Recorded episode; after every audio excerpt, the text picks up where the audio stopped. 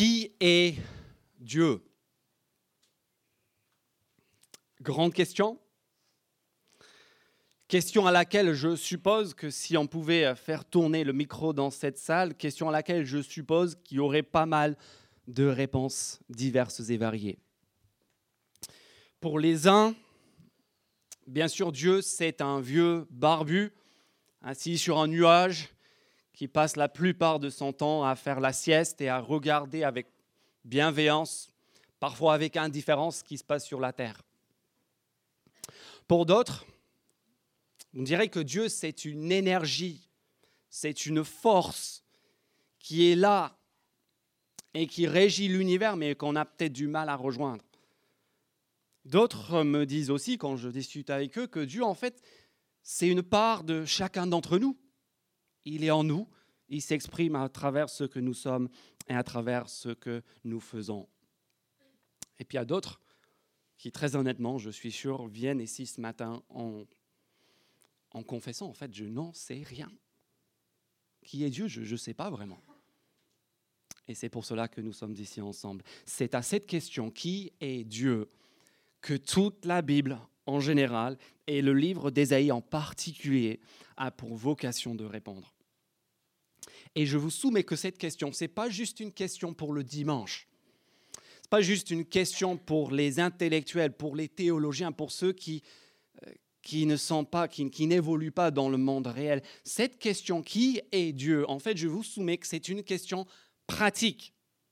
Parce que l'ensemble de nos choix, l'ensemble de nos comportements à tous sont régis finalement par nos croyances par rapport au monde, qu'on croit en Dieu ou pas. On fait nos choix, on mène nos vies par rapport à des convictions qu'on a sur le monde, sur l'univers et sur la morale. Et c'est là que le livre d'Ésaïe nous est d'une très grande aide. Parce que parmi tous les livres de la Bible, il n'y en a aucun, aucun, qui nous livre un portrait aussi complet, aussi riche, aussi varié de la personne de Dieu. C'est pas pour rien qu'on a appelé ce livre le Grand Canyon de la Bible, le cinquième évangile, en plus des quatre évangiles qui nous sont présentés dans le Nouveau Testament. En fait, hormis le livre des psaumes avec ses 150 psaumes, 150 chapitres, il n'y a pas de livre plus grand qu'Ésaïe dans la Bible, et il n'y a aucun autre livre que les auteurs du Nouveau Testament, les témoins de la vie, la mort et la résurrection de Jésus-Christ, aucun autre livre que ces gens-là euh, cités et employé pour expliquer la portée et le sens de la venue de Jésus-Christ, qui est bien sûr le personnage au centre de toute la Bible. La prophétie d'Ésaïe, en plus d'être de la haute théologie, en fait, c'est aussi du grand art. On a ici une élégance euh, littéraire inégalée dans le reste de l'Ancien Testament. Et bien que ce soit de la grande poésie, et de la haute théologie, cet homme Ésaïe a les deux pieds sur terre. Il vit dans le monde réel. En fait, sans plus d'être un théologien, en plus d'être un prophète, c'était aussi un diplomate, un haut fonctionnaire euh, au milieu qui était témoin et acteur des grands événements, des grandes crises du Moyen-Orient au 8e siècle avant Jésus-Christ il connaît la vie réelle et il parle aussi à la vie réelle. Et c'est pour, toutes ces raisons-là que j'ai beaucoup de joie, comme l'a dit Bastien, à lancer cette troisième partie de notre série dans le prophète Ésaïe, qui va nous amener en tant qu'Église sur les deux rives de la Garonne jusqu'au 15 novembre à peu près, quand on entamera une autre série dans l'Évangile de Luc, qui s'inspire au passage euh, de ce, ces prophéties d'Ésaïe. Et donc la tâche inconsciente que je me suis fixée ce matin, c'est de parcourir l'ensemble du livre, 66 chapitres, euh, pour qu'on soit tous au clair sur les grandes lignes avant d'attaquer les 11 derniers chapitres la semaine prochaine. Pour saisir cette réponse d'Ésaïe, pour saisir la réponse à la question qui est Dieu, il faut que nous saisissions d'abord peut-être l'aspect le plus déroutant et le plus troublant de ce livre et de cette prophétie. C'est une prophétie donnée par Ésaïe qui a vécu au 8e siècle avant Jésus à Jérusalem, au Moyen-Orient, mais qui s'adresse dans un premier temps à trois périodes différentes. Trois périodes différentes marquées par euh, l'ascension de trois empires différents. Il y a d'abord les chapitres 1 à 39. Les chapitres 1 à 39 où Ésaïe nous présente Dieu face à la menace posée par la Syrie. La menace, de, la menace de la Syrie. Et face à ce royaume de la Syrie, la grande question est la suivante. Dans le monde, qui règne? Qui est le roi? Qui est souverain? Sur qui est-ce que nous pouvons nous appuyer? La deuxième période, ce sont les chapitres 40 à 55. Et là, on fait un saut en avant d'à peu près 150 ans. Nous sommes au début du VIe siècle. La Syrie n'est plus vraiment euh, la superpuissance mondiale. C'est maintenant Babylone. Et nous sommes dans les chapitres 40 à 55, dont Bastien nous a lu les premiers versets. Nous sommes au fond du trou.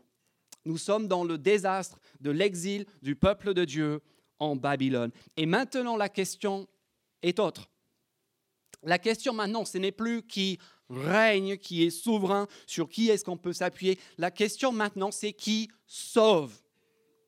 Qui peut nous sortir de là, de cette situation désespérée qui est en fait due en grande partie à notre propre rébellion, notre propre péché? Mais Esaïe n'a toujours pas terminé. Après, il y a les chapitres 56 à 66, où on fait encore un saut en avant après l'exil, après le retour de l'exil et la chute de l'empire babylonien. Maintenant, nous sommes à la fin du sixième siècle. C'est maintenant l'empire perse et son empereur Cyrus qui ont pris l'ascendant. Et puis il y a cette troisième question. Une fois sauvés de leur péché, une fois que Dieu est intervenu, qu'est-ce que le peuple de Dieu va devenir? Comment est-ce que Dieu va concrètement manifester sa gloire, révéler sa personne, faire connaître euh, euh, son œuvre à l'ensemble des nations à travers ce peuple-là? Trois périodes, trois grandes questions qui règnent sous les Assyriens, qui sauvent sous l'exil babylonien, et puis qui transforment après le retour de l'exil en Babylone. Et après cela, Ésaïe n'a toujours pas fini la prophétie s'arrête. Mais ce qui est remarquable, c'est qu'en plus de ces trois périodes avant le Nouveau Testament, Ésaïe est repris constamment par les auteurs du Nouveau Testament pour parler de trois époques différentes après la venue de Christ. Ésaïe repris pour nous parler de Jésus-Christ, de, de, sa venue à peu près huit siècles, sept siècles avant la prophétie d'Ésaïe. Ensuite, Ésaïe repris par l'ensemble des auteurs du Nouveau Testament pour nous décrire l'époque de l'expansion du peuple de Dieu, du message de Dieu et de l'œuvre de son serviteur Jésus-Christ qui va jusqu'aux extrémités de la terre.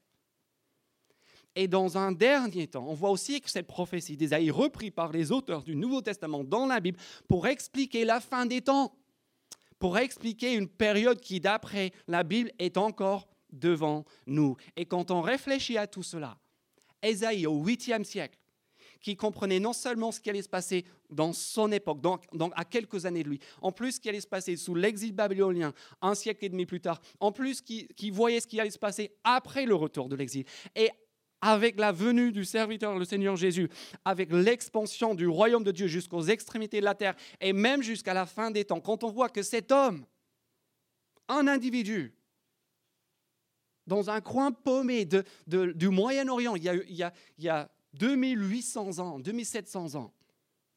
Voyez tout cela, c'est juste vertigineux. Alors commençons avec les chapitres 1 à 39 et cette question sous le règne de l'Assyrie, qui est le roi, qui est digne de confiance? Les cinq premiers chapitres d'Ésaïe sont une présentation, une introduction générale où Ésaïe nous présente sous forme poétique et imagée la situation, la culture de son époque, de, Jérusalem, de Juda euh, au, 8e siècle avant Christ. Et nous rencontrons dans ces chapitres 1 à 5 un peuple qui vit à la fois dans l'abondance matérielle, un peu comme nous aujourd'hui, un peuple qui vit dans l'abondance matérielle et en même temps dans une grande pauvreté, euh, pauvreté, une grande détresse spirituelle. Et puis au chapitre 6 et le verset 1, si vous voulez regarder avec moi, il se passe quelque chose, quelque chose qui va bouleverser toute la vie et toute l'existence d'Ésaïe, que je n'ai pas le temps d'expliquer maintenant, mais qui s'avère programmatique pour tout le reste du livre. Nous lisons au chapitre 6, verset 1, l'année de la mort du roi Osias. L'année de la mort du roi Osias, moi j'ai vu quoi? J'ai vu le Seigneur. J'ai vu le Seigneur où? Assis sur un trône qui s'assoit sur un trône? Ben, Un roi. Et ce n'est pas n'importe quel trône, c'est un trône qui est, un trône qui est très élevé. L'année de la mort du roi Osias, qui a assuré une certaine période de stabilité à Juda et à Jérusalem, Ésaïe voit un autre roi. Le roi avec un grand terre. Il voit Dieu lui-même. Et cette vision-là va changer le reste de sa vie. Il voit ce roi qui va, qui va pas cesser de présenter jusqu'à la fin de son livre, jusqu'à la fin de sa vie. Ce roi qui est sur son trône, qui règne, qui est souverain, qui est élevé, qui est saint, qui est éblouissant. Et dans un premier temps, dans les chapitres 7 à 39, pendant 30 années de vie publique, Ésaïe va essayer de faire une, euh, une chose très difficile. Il va essayer de convaincre deux rois successifs. Le roi Achaz, roi de Juda, et son fils et successeur, le roi Ézéchias. Il va essayer de convaincre ces deux rois de placer leur confiance en Dieu, de s'appuyer sur le Dieu, le roi que lui-même a vu afin de sortir leur pays de sa misère. Et la première crise arrive au chapitre 7 à 12. Chapitre 7 à 12 est la crise sous le roi Ahaz. Nous sommes ici au chapitre 7, verset 1. Nous sommes vers l'année 734 avant notre ère. Et nous lisons ceci. Chapitre 7, verset 1, page 448. À l'époque d'Ahaz, fils de Jotam, lui-même fils d'Ozias, qui était roi de Juda, Retzin, le roi de Syrie, monta avec Pekash, le fils de Romalia, le roi d'Israël, contre Jérusalem pour l'attaquer sans parvenir à s'en emparer. Verset 2, on annonça aux membres de la dynastie de David, donc des, des rois de Juda. Les Syriens ont pris position sur le territoire d'Éphraïm, donc d'Israël au nord. Achaz et son peuple en furent tout secoués comme les arbres de la forêt lorsqu'ils sont secoués par le vent. Vous connaissez ce sentiment-là? Le cancer, le deuil, l'épreuve, la rupture relationnelle, dont la réalité, ou peut-être juste l'idée, nous fait trembler comme une feuille. Ça, c'est Ahaz. Ça, c'est son peuple en 734. L'Assyrie, le grand empire de l'Assyrie, pousse à l'est. Et Pekach et Redzin, les deux rois qui, sont euh, euh, au contrôle des royaumes, des petits royaumes, juste à côté euh, de Juda, commencent à faire pression sur Ahaz. Fais alliance avec nous et on pourra se protéger contre la menace de la Syrie. Et dans ce contexte-là, au milieu de cette épreuve-là, voici notre homme Esaïe. Verset 4, regardez, il y arrive. Verset 3, au bout de l'aqueduc du réservoir supérieur sur la route du champ du teinturier, presque la rue des teinturiers, mais pas tout à fait. Et il dit au verset 4, voilà le message dont il est chargé auprès du roi Ahaz, dans cette situation de pression extrême. Et c'est un message merveilleux. Il va lui dire, verset 4, Sois tranquille, n'aie pas peur, Que ton cœur ne se trouble pas devant ces deux bouts de bois fumants, devant la colère de Rétine et de la Syrie, ainsi que du fils de Romalia. N'aie pas peur, pourquoi? Bah, La raison est donnée au verset 7 tout ce qu'ils ont projeté de faire, le mal qu'ils ont projeté de te faire. Verset 7, voici ce que dit le Seigneur, l'Éternel, le roi qu'Ésaïe vient de voir au chapitre 6. Le message est simple, verset 7, cela ne se produira pas. Cela n'aura pas lieu, tout ce que tu redoutes. Tout ce qui te fait trembler comme une feuille, ça va pas arriver, n'aie pas peur, sois tranquille, Arras. Oui, je sais, Redsin et Pekash, ils ont leur projet. Mais moi, je connais le roi. Pas juste le roi de la Syrie ou Pekash ou Moi, je connais le roi sur son trône. Et lui a un autre projet. Et devine quel projet va aller au bout. Ahaz, dit Esaïe, je te demande de faire une chose. Et c'est la chose la plus difficile au monde. Ahaz, je te demande de ne rien faire. Et de faire confiance à Dieu.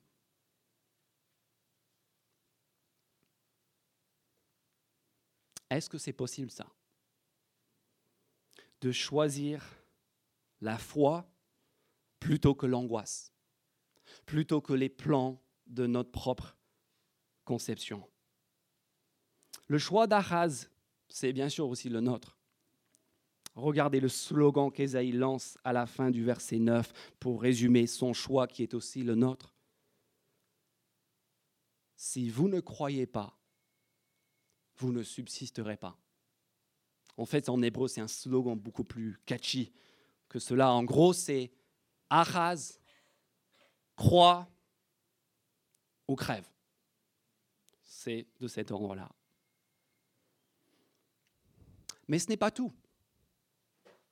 Parce que comme toujours, le Dieu de la Bible ne demande pas une foi qui serait un saut dans le vide, sans raison, sans, euh, sans, sans argumentation logique derrière. Et donc regardez ce qui dit à Esaïe. Tu as du mal à croire. Verset 11. Esaïe dit à Ahaz de la part de Dieu, demande pour toi un signe dans l'Éternel ton Dieu, demande-le, que ce soit dans les plus extrêmes profondeurs ou dans les lieux les plus élevés. Il dit à Ahaz, tu as de mal à croire en moi Demande un miracle. Ce que tu veux. Tu as un choix dans les, plus, les, lieux les plus élevés, dans les plus, euh, les, plus profondes profondeurs. Demande ce que tu Vous imaginez si Dieu vous disait ça ce matin Tu as du mal à me faire confiance, demande un miracle. Tout ce que tu veux, je le ferai. Qu'est-ce que tu réponds? Qu'est-ce qu'une promesse, une invitation de, ce type implique? Bah, Regardez la réponse d'Achaz au verset 12. Achaz répondit Je ne demanderai rien. Je ne veux pas provoquer l'Éternel. Vernis de spiritualité. On ne mettra pas Dieu à l'épreuve. Un vernis de spiritualité qui cache quoi? Qui cache l'incrédulité? Qui est mis en difficulté par cette offre de la part de Dieu? Est-ce que c'est Dieu qui est mis en difficulté, à qui on demande de faire l'impossible? Non, non, non, non. C'est Ahaz qui est mis en difficulté parce qu'il ne veut pas voir le signe qui pourrait lui obliger de faire confiance à Dieu. Et parce qu'entre la foi en Dieu et une alliance avec la Syrie, qui est l'ennemi de Pekash et Redzin qui font peur à Ahaz, parce que à côté de cette alliance militaire, à côté de chars d'assaut, de missiles, de couverture aérienne, et la foi en Dieu, bah, il n'y a pas photo. Achaz choisit de faire alliance avec la Syrie. Un peu comme nous dans la vie de tous les jours, n'est-ce pas? Moi, ce qui me rassure, qu'est-ce qui me rassure, moi? Ce qui me rassure, c'est c'est mon copain. Ça, c'est du concret, de savoir que quand je rentre le soir à la maison, il y a quelqu'un. Moi, ce dont j'ai besoin face à la maladie, c'est du meilleur médecin. Moi, ce dont j'ai vraiment besoin, c'est 5 000 euros sur mon compte bancaire avant la fin du mois. Ça, ça, c'est du concret. Ça, ça me rassure. Ça, ce sont des choses sur lesquelles je peux m'appuyer. Achaz refuse l'aide de Dieu, refuse, refuse la foi en Dieu, préfère le secours de la Syrie et comme toujours, et comme Esaïe va lui expliquer au chapitre 10 et 11, le sauveur sur lequel on se jette pour nous libérer devient à terme notre bourreau. Et c'est exactement ce qui se passe avec Achaz. Il sera asservi quelques années plus tard au roi de l'Assyrie. Et tous les chapitres 13 à 27 sont une méditation de la part d'Esaïe sur la folie et sur l'erreur d'Achaz de s'appuyer plutôt sur un appui humain sur la Syrie que de s'appuyer sur Dieu qui est le règne de l'ensemble des royaumes éphémères de la terre. Ensuite, il y a une rupture à la fin du chapitre 27 et du chapitre 28 jusqu'au chapitre 35. On prépare la prochaine crise. C'est la crise qui arrivera 30 ans plus tard. Nous sommes maintenant à la toute fin du, euh, du 8e siècle avant Christ, vers l'année 701. Et maintenant, c'est plus Ahaz qui est sur le trône, c'est désormais son fils Ézéchias. Ézéchias est sur le trône. Nous sommes dans les chapitres 36 à 39.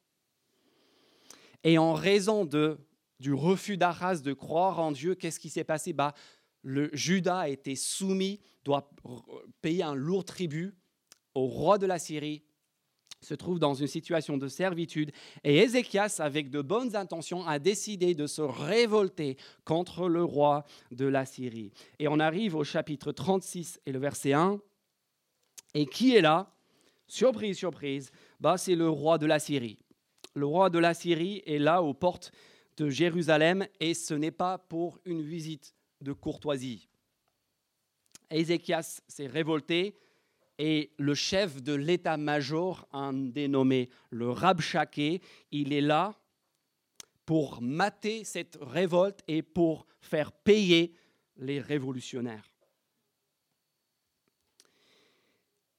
Et puis on a un long discours, un long discours du chapitre 36. Et ce long discours du chapitre 36, dans la bouche du Rabchaké, du général, du chef de l'état-major du, du roi assyrien, ramène encore une fois la grande question de tous ces chapitres. Une autre génération, un autre roi, mais la même question. Et c'est la question que vous pouvez voir avec moi au chapitre 36 et le verset 4. Rabchaké leur annonça, transmettez à Ézéchias, voici ce que dit le grand roi. Encore la question, qui est le roi de la terre? Qui est souverain? Voilà ce que dit le grand roi. Mon Seigneur, Sa Majesté, le roi de la Syrie. Regardez ce qu'il dit, ce roi-là.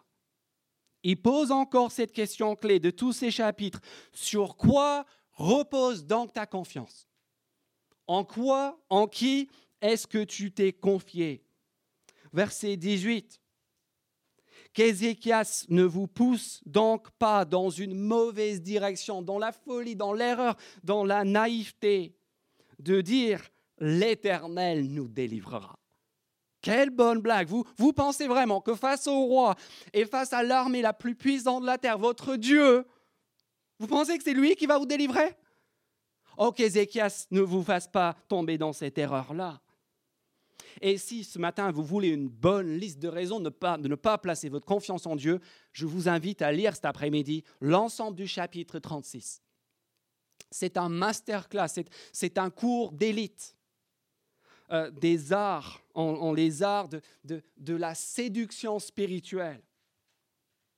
Parce que tout ce que le Rabchaké dit, toutes les raisons que euh, le Rabchaké va donner à Judas, à Jérusalem, à, Ézéchias de ne pas placer leur confiance en Dieu, toutes ces raisons-là sont vraies.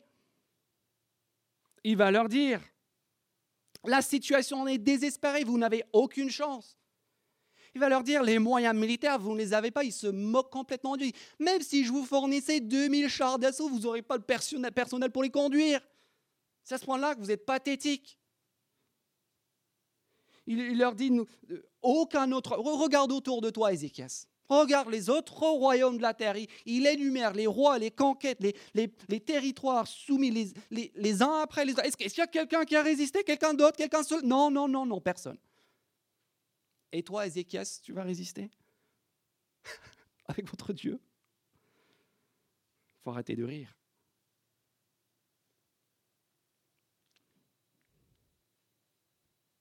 Et là,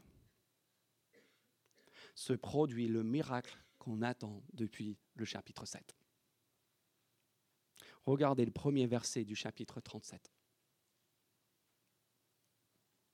Ézéchias va faire précisément l'inverse de son père. Dieu a proposé à Achaz un signe, celui qui voulait. Et Achaz a dit non, non, non, non, non, non pas provoquer l'Éternel. Ézéchias, qui n'a reçu aucune invitation, qui, il semblerait, à partir des chapitres précédents, a passé plusieurs années, comme son père, a essayé à descendre en Égypte, à faire des alliances à droite et à gauche, à manœuvrer pour se prémunir contre euh, la menace de la Syrie. Dans la crise, qu'est-ce qu'il fait? 37.1 Il se jette sur Dieu à l'écoute, verset 1, de ce rapport, le roi Ézéchias déchira ses habits, se couvrit d'un sac et alla dans la maison de l'Éternel. Et verset 4, vers qui est-ce qu'on se tourne quand les choses se compliquent, même si on n'a pas écouté son message depuis des années? Le fils d'Amoth, Ésaïe. Et pour faire court, après une prière sur, sur les, les recommandations d'Ésaïe, Ézéchias prie, il y a une humiliation, une repentance exemplaire. Et à la fin du chapitre 37, il se passe quelque chose d'absolument inouï. Le Dieu en qui Ésaïe invite son peuple à se confier se montre digne de confiance. En une seule nuit, verset 36, regardez ce qui se passe. 37, 36. L'ange de l'Éternel sortit et frappa 185 000 hommes dans le camp des Assyriens. Quand on se leva le matin, ce n'était plus que des cadavres. On a des traces de cet événement dans les annales de l'Empire assyrien au demeurant. Et qu'est-ce qui se passe dans les versets qui suivent cela? Jérusalem est délivrée de façon miraculeuse par un homme qui s'est jeté dans le désespoir sur son Dieu. Et puis, qu'est-ce qui se passe dans les versets qui suivent? Regardez ça, c'est ironie incroyable. Le grand roi, le roi de la Syrie, le roi qui a passé un chapitre à vanter sa prouesse, ses capacités, son, son indomptabilité, assassiné par ses propres fils. Où ça? Verset 38. Quand il était prosterné dans le temple de son Dieu, Nisroch. Vous voyez le contraste? Ézéchias qui n'a aucune chance, qui entre 37.1 dans la maison de son Dieu, l'homme le plus puissant de la terre avec son armée, avec ses moyens militaires, avec ses 185 000 hommes devant Jérusalem. L'un qui sera exaucé, l'autre qui sera assassiné, par ses propres fils devant son soi-disant Dieu. Qui règne? Qui est digne de confiance? Qui est le roi? Et le livre aurait pu s'arrêter là. Ça aurait été un beau livre. Un livre spectaculaire, remarquable, une leçon remarquable dans l'importance et la, possibilité de la confiance en Dieu. Mais, mais, mais, il y a les chapitres 38 et 39. Et dans les chapitres 38 et 39, qu'est-ce qu'on voit? On voit que ce même Ézéchias, qui s'est montré exemplaire en temps d'épreuve, sous pression, cède, à la flatterie. Il est guéri d'une maladie et puis il y a des, envoyés qui viennent d'un empire lointain dont pas grand monde n'a entendu parler pour l'instant, c'est l'empire de Babylone et ils viennent chez euh, Ézéchias. Et Ézéchias, on voit au chapitre 39, il est juste ravi. Il, les invite chez lui, il leur montre tout l'arsenal nucléaire, il leur montre le bouton rouge, les, comptes de, l'État, il leur montre tout. Il est tellement content que ces gens venus d'un pays lointain sont venus pour le voir, lui tient bon sous la pression et cède aussitôt sous la flatterie. Et c'est à ce moment, il est en train de faire exactement comme son père. Ahaz cherchait à, à faire alliance la Syrie et Ézéchias, qui a tenu bon face à la Syrie, tragiquement fait cette erreur de se rapprocher, de devenir pote, de devenir copain, de s'appuyer, de faire une alliance comme son père, pas avec la Syrie, mais avec Babylone. Et là, Ésaïe, à la fin du chapitre 39, se présente à lui avec un message. Il dit euh, Ézéchias, oh mon pauvre Ézéchias, tu aimes les Babyloniens? Elle te plaît, la culture et la civilisation montante euh, de, l'Orient Eh bien, tu seras très heureux de savoir. Tes petits-enfants auront tout le loisir d'aller voir et examiner et vivre tout cela de très près. Et parce que tu as fait la même erreur que ton père, en fait, c'est eux qui vont venir. Il ne restera rien ici. Tout ce qui a été préservé par ta foi sera vendu et détruit en raison de cette même erreur, cette même incapacité à se reposer sur Dieu et à préférer à la confiance en Dieu l'appui sur des substituts humains. Qui règne? La réponse est là dans les chapitres 1 à 37. Et puis, et puis, on arrive dans les chapitres 40 à 55. Et dans les chapitres 40 à 55, on fait un saut en avant de 140 ans et ici, nous sommes au fond du trou. Il y a un gros blanc entre la fin du chapitre 39, l'exil annoncé à cause de l'erreur d'Ézéchias, et puis la réalité de l'exil à laquelle Ésaïe va s'adresser avec cette parole qui est les, vers, des chapitres 40 à 35. Et on est au fond du trou. C'est le drame absolu. C'est en fait le point le plus bas, le nadir de toute l'histoire de la Bible. Il n'y a pas d'autre point plus bas que ça, plus bas que l'exil. On a tout perdu.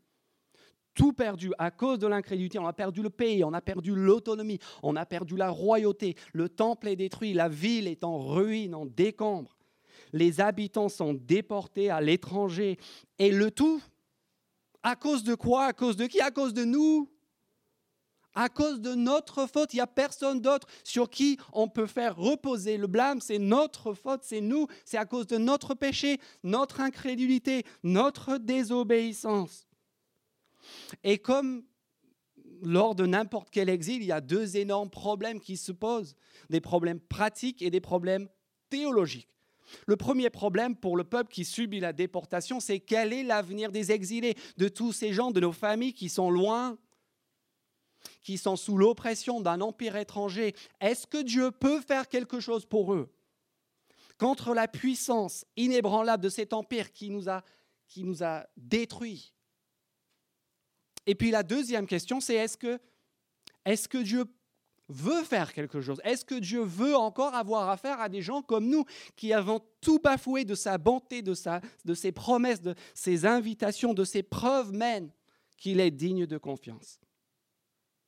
Et c'est au milieu de cette nuit la plus noire qu'on entend des voix. Pour être précis, on entend quatre voix. Les quatre voix du chapitre 40. Et c'est ce message extraordinaire que Dieu adresse à un peuple dans une situation désespérée et dont la culpabilité semble absolument irrémédiable. Et regardez comment ce message commence. On est au plus bas, on est dans la, nuit la plus noire, la plus profonde. Il n'y a eu aucun message, aucune annonce de la part de Dieu. Et puis, qu'est-ce qu'on entend tout à coup? Consoler. Consoler mon peuple, dit votre Dieu. Et ça fait longtemps qu'on n'a pas entendu Dieu s'adresser à ce peuple comme étant mon peuple. Sur les chapitres précédents, c'est toujours ce peuple, ce peuple incrédule qui m'honore de ses lèvres, mais, qui ne veut pas vraiment s'appuyer sur moi. Et depuis le chapitre 7, Dieu n'est plus leur Dieu, il est, Esaïe parle de ce Dieu comme mon Dieu, parce que le peuple visiblement l'a rejeté. Et puis quand Dieu reprend l'initiative au chapitre 40, il dit, consolez, consolez mon peuple, signez votre Dieu. Oui, je m'intéresse encore à vous. Comme toujours dans la Bible, c'est Dieu qui prend l'initiative. Il prend l'initiative comment? À travers sa parole. Regardez ces versets extraordinaires. Verset 8. Fin du verset 7 du chapitre 40. Vraiment, le peuple est pareil à de l'herbe. C'est du bronzage, ça passe, ça ne dure pas. L'herbe sèche et la fleur tombe. Même l'empire babylonien, c'est de l'herbe même la force, euh, l'empire le plus imposant de la terre, ça passera. C'est de l'herbe, ça ne durera pas, ce sera un jour l'objet de fouilles archéologiques. Tout ce que vous redoutez, tout ce qui vous fait trembler. Et voilà ce qui subsiste. Suite du verset 8. Mais la parole de notre Dieu subsiste éternellement. Une parole qui est lancée qui va expliquer premièrement dans les chapitres 40 à 48 qu'aucune situation n'est trop désespérée pour ce Dieu. Ça, c'est la première chose qu'on apprend. Aucune situation n'est trop désespérée pour ce Dieu de la Bible.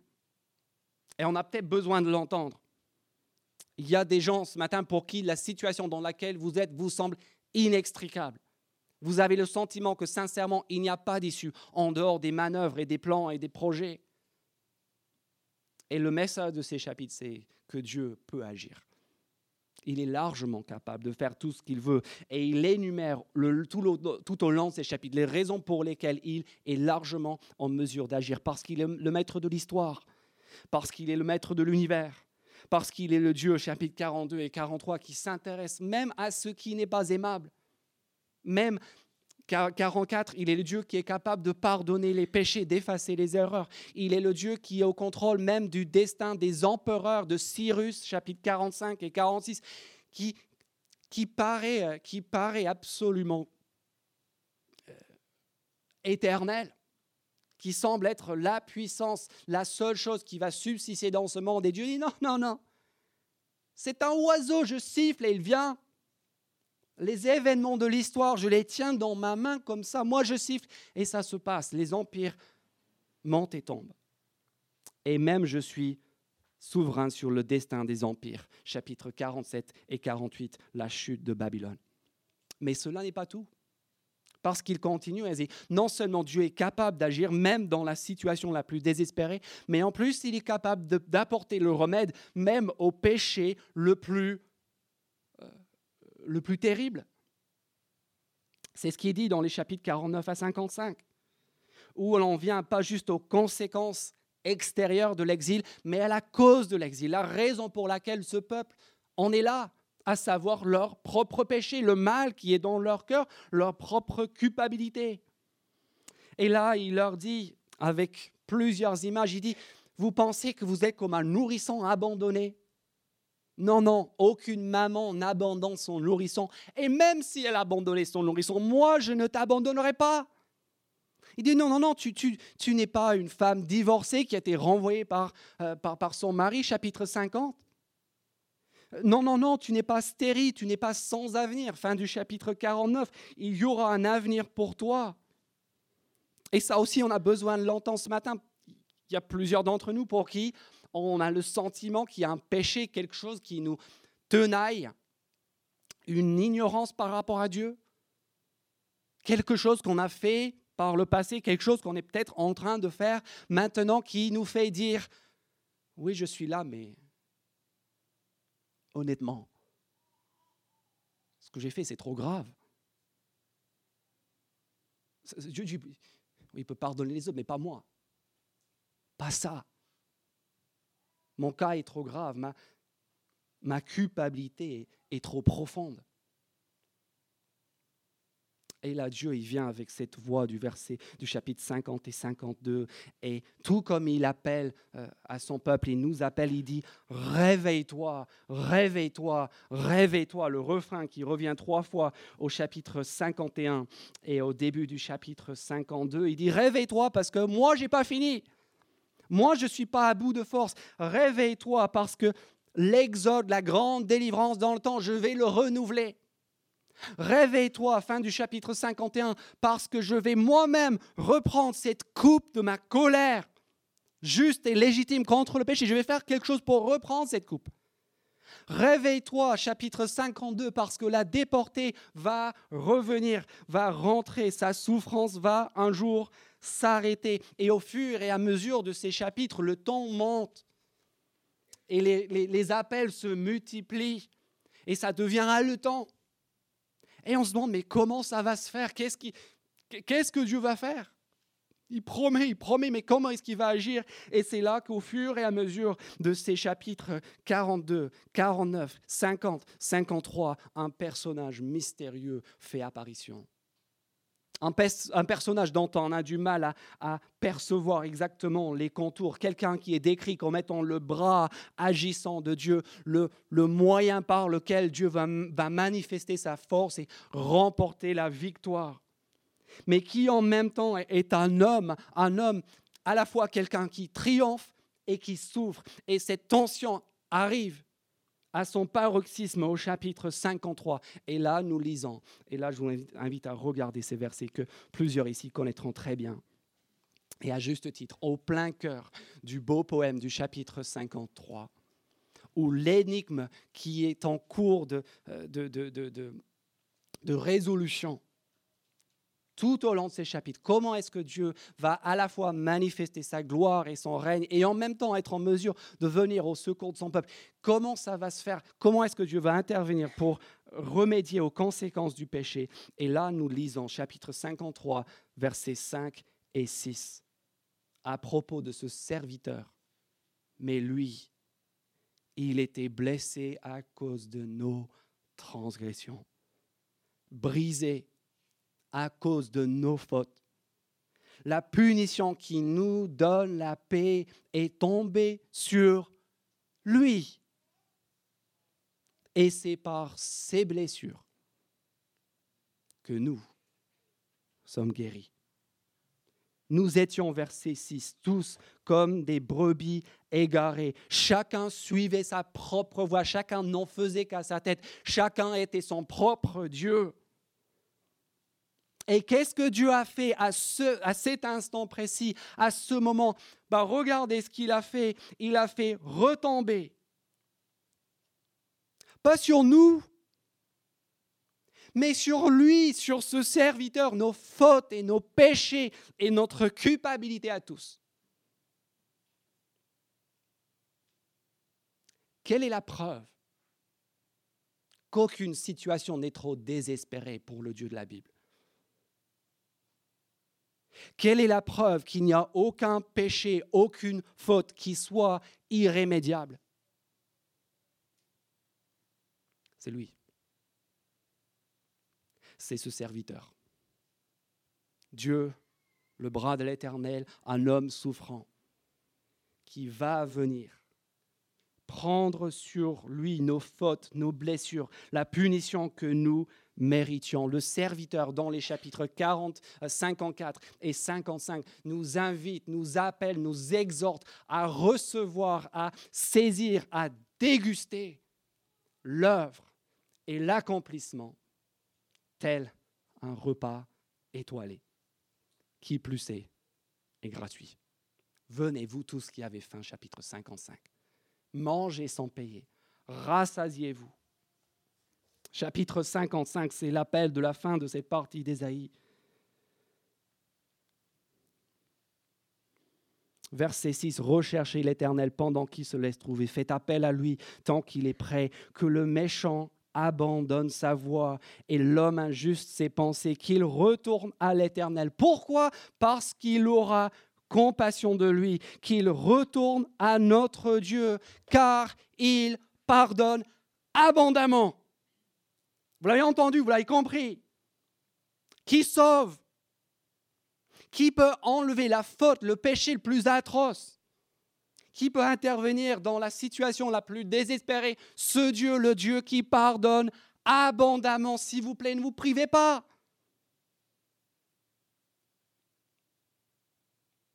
Ne dépensez pas votre argent. Chapitre 55, verset 3. Ne dépensez pas votre argent pour ce qui ne rassasie pas. Venez manger. Soyez rassasiés. Et encore une fois, le livre d'Ésaïe aurait pu s'arrêter là.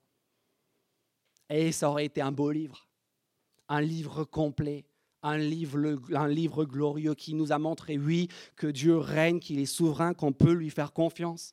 Preuve à l'appui qui nous montre en plus qu'il est le Dieu qui sauve, qui peut intervenir quelle que soit la situation, quelle que soit la gravité de notre péché. Mais il continue. Il continue, il n'est pas fini. Parce qu'une fois qu'on a compris ce que ce Dieu souverain est digne de confiance, une fois qu'il a compris qu'il est le Dieu qui sauve, qui délivre de la situation la plus désespérée, du péché le plus odieux et répréhensible, il reste encore une dernière étape.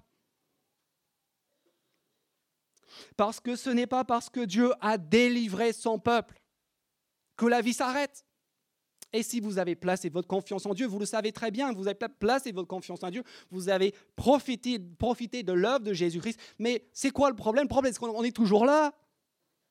La vie, c'est pas arrêté. Il faut qu'on continue d'exister, d'évoluer dans ce monde. Il y a aussi la vie après. Une fois sauvé, une fois que Babylone est tombée, qu'on est revenu, bah, qu'est-ce qui se passe? Et ça, c'est l'objet des chapitres 56 à 66 qu'on va voir ces prochaines semaines. Qu'est-ce qui se passe? C'est un message adressé aux rachetés de l'exil. Et c'est une vie où nous découvrons que malgré ce salut extraordinaire, le peuple, encore, encore, a échoué. Chapitre 56, le péché spirituel de l'idolâtrie. Encore les substitut. Chapitre 58, le péché social de l'hypocrisie religieuse tout en laissant de côté ce qu'on devrait être en train de faire pour les autres. Chapitre 59, le péché moral, la, faute, une conduite immorale. Et tout cela malgré ce que Dieu a fait. Et c'est dans ce contexte, c'est dans ce contexte que Dieu promet que malgré leur imperfection, malgré leur lutte, Dieu n'a pas fini avec son peuple. Malgré cela, malgré le retour de l'exil, malgré le fait que même après la manifestation sous son bras et du pardon des péchés, malgré le fait que après tout cela, le peuple n'est toujours pas parfait, Dieu n'a pas lâché le morceau. Il ne lâchera pas son peuple, il ne lâchera pas d'une semelle ce plan qu'il a mis en œuvre avant la fondation du monde. Et c'est pour cela qu'une nouvelle fois, à la fin du chapitre 59, au début du chapitre 53 et au début du chapitre 61, son bras s'étend, son bras qui est synonyme maintenant de ce serviteur, s'étend, son oin du chapitre 61 cité par l'évangile de Luc, on verra dans quelques mois, intervient pour établir un autre royaume, un nouveau règne un règne, une Jérusalem céleste, la ville lumière du chapitre 61, la l'épouse euh, rayonnante du chapitre 62, qui fait la joie de son fiancé. Il fait cela pour fonder un nouveau peuple international, pour les faire habiter, chapitre 65, dans de nouveaux cieux et une nouvelle terre où la justice régnera, où la possibilité, la possibilité même du péché, du mal et de la révolte ne subsistera plus. Comme l'a dit l'apôtre Paul, ceux qu'il a justifiés, ceux qu'il a rachetés, il les a aussi glorifiés. Le message de ces derniers chapitres qu'on va voir dans les prochaines semaines, c'est que le Dieu qui est digne de confiance, le Dieu qui sauve et qui rachète et qui délivre même de la situation la plus terrible, est aussi le Dieu qui transforme son peuple à son image. Le Dieu qui est décidé à faire de ce peuple racheté une bénédiction pour toute la terre. Un Dieu qui est déterminé à conduire ceux qu'il a rachetés, ceux qui ont saisi, qui ont répondu à cette invitation, qui est déterminé à conduire ces personnes-là jusque dans les nouveaux cieux et la nouvelle terre pour une joie et un bonheur éternel. Voilà les 66 chapitres d'Ésaïe. Qui est Dieu? Bon, Ésaïe nous dit, chapitre 1 à 39, il est le Dieu souverain. Il est le roi élevé sur son trône. Le Dieu en qui on peut faire confiance, dont on se félicite quand on croit en lui. Deuxièmement, chapitre 40 à 55, il est le Dieu qui sauve de la situation la plus désespérée et du péché le plus terrible et répréhensible. Troisièmement, il est le Dieu qui est décidé, déterminé à glorifier ceux qu'il a rachetés, à les conduire jusque dans les nouveaux cieux et la nouvelle terre où la justice régnera. Le Dieu, mes amis, de Jésus-Christ, qui par l'œuvre de ce serviteur Jésus nous invite à devenir ses serviteurs à lui.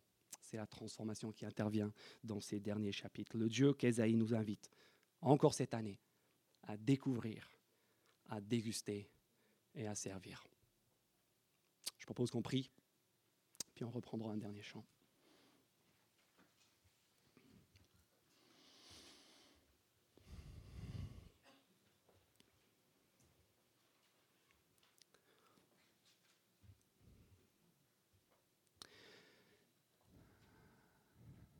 Notre Père, ça fait presque 3000 ans que ce texte existe. Et pourtant, nous reconnaissons que nous sommes comme Achaz, comme Ézéchias, ceux qui cherchent à se confier, à s'appuyer sur plein d'autres choses en dehors de toi, ceux qui ont du mal à te faire confiance. Nous reconnaissons que nous sommes comme ceux de l'exil, qui peuvent arriver ici ce matin en disant mon, cas est trop difficile, mon dossier est trop lourd, ma situation est désespérée. Ou encore mon péché est trop grave pour que Dieu puisse réellement le régler. Nous sommes ceux que tu as choisis mais qui doutent parfois de ce que tu vas nous faire arriver un jour à destination.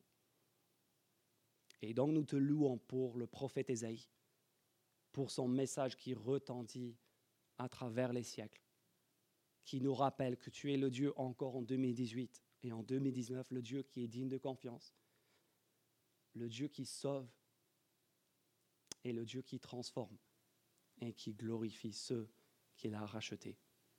Et on te prie, notre Père, que ces vérités-là, ne soient pas juste des vérités intellectuelles, des théories auxquelles on peut adhérer, mais que ces vérités-là soient des choses qu'on vit, qui fassent partie de notre expérience individuelle et commune cette année encore. Et on te demande cela pour la gloire de notre grand Dieu et Sauveur, le Seigneur, Jésus, ton serviteur. Amen.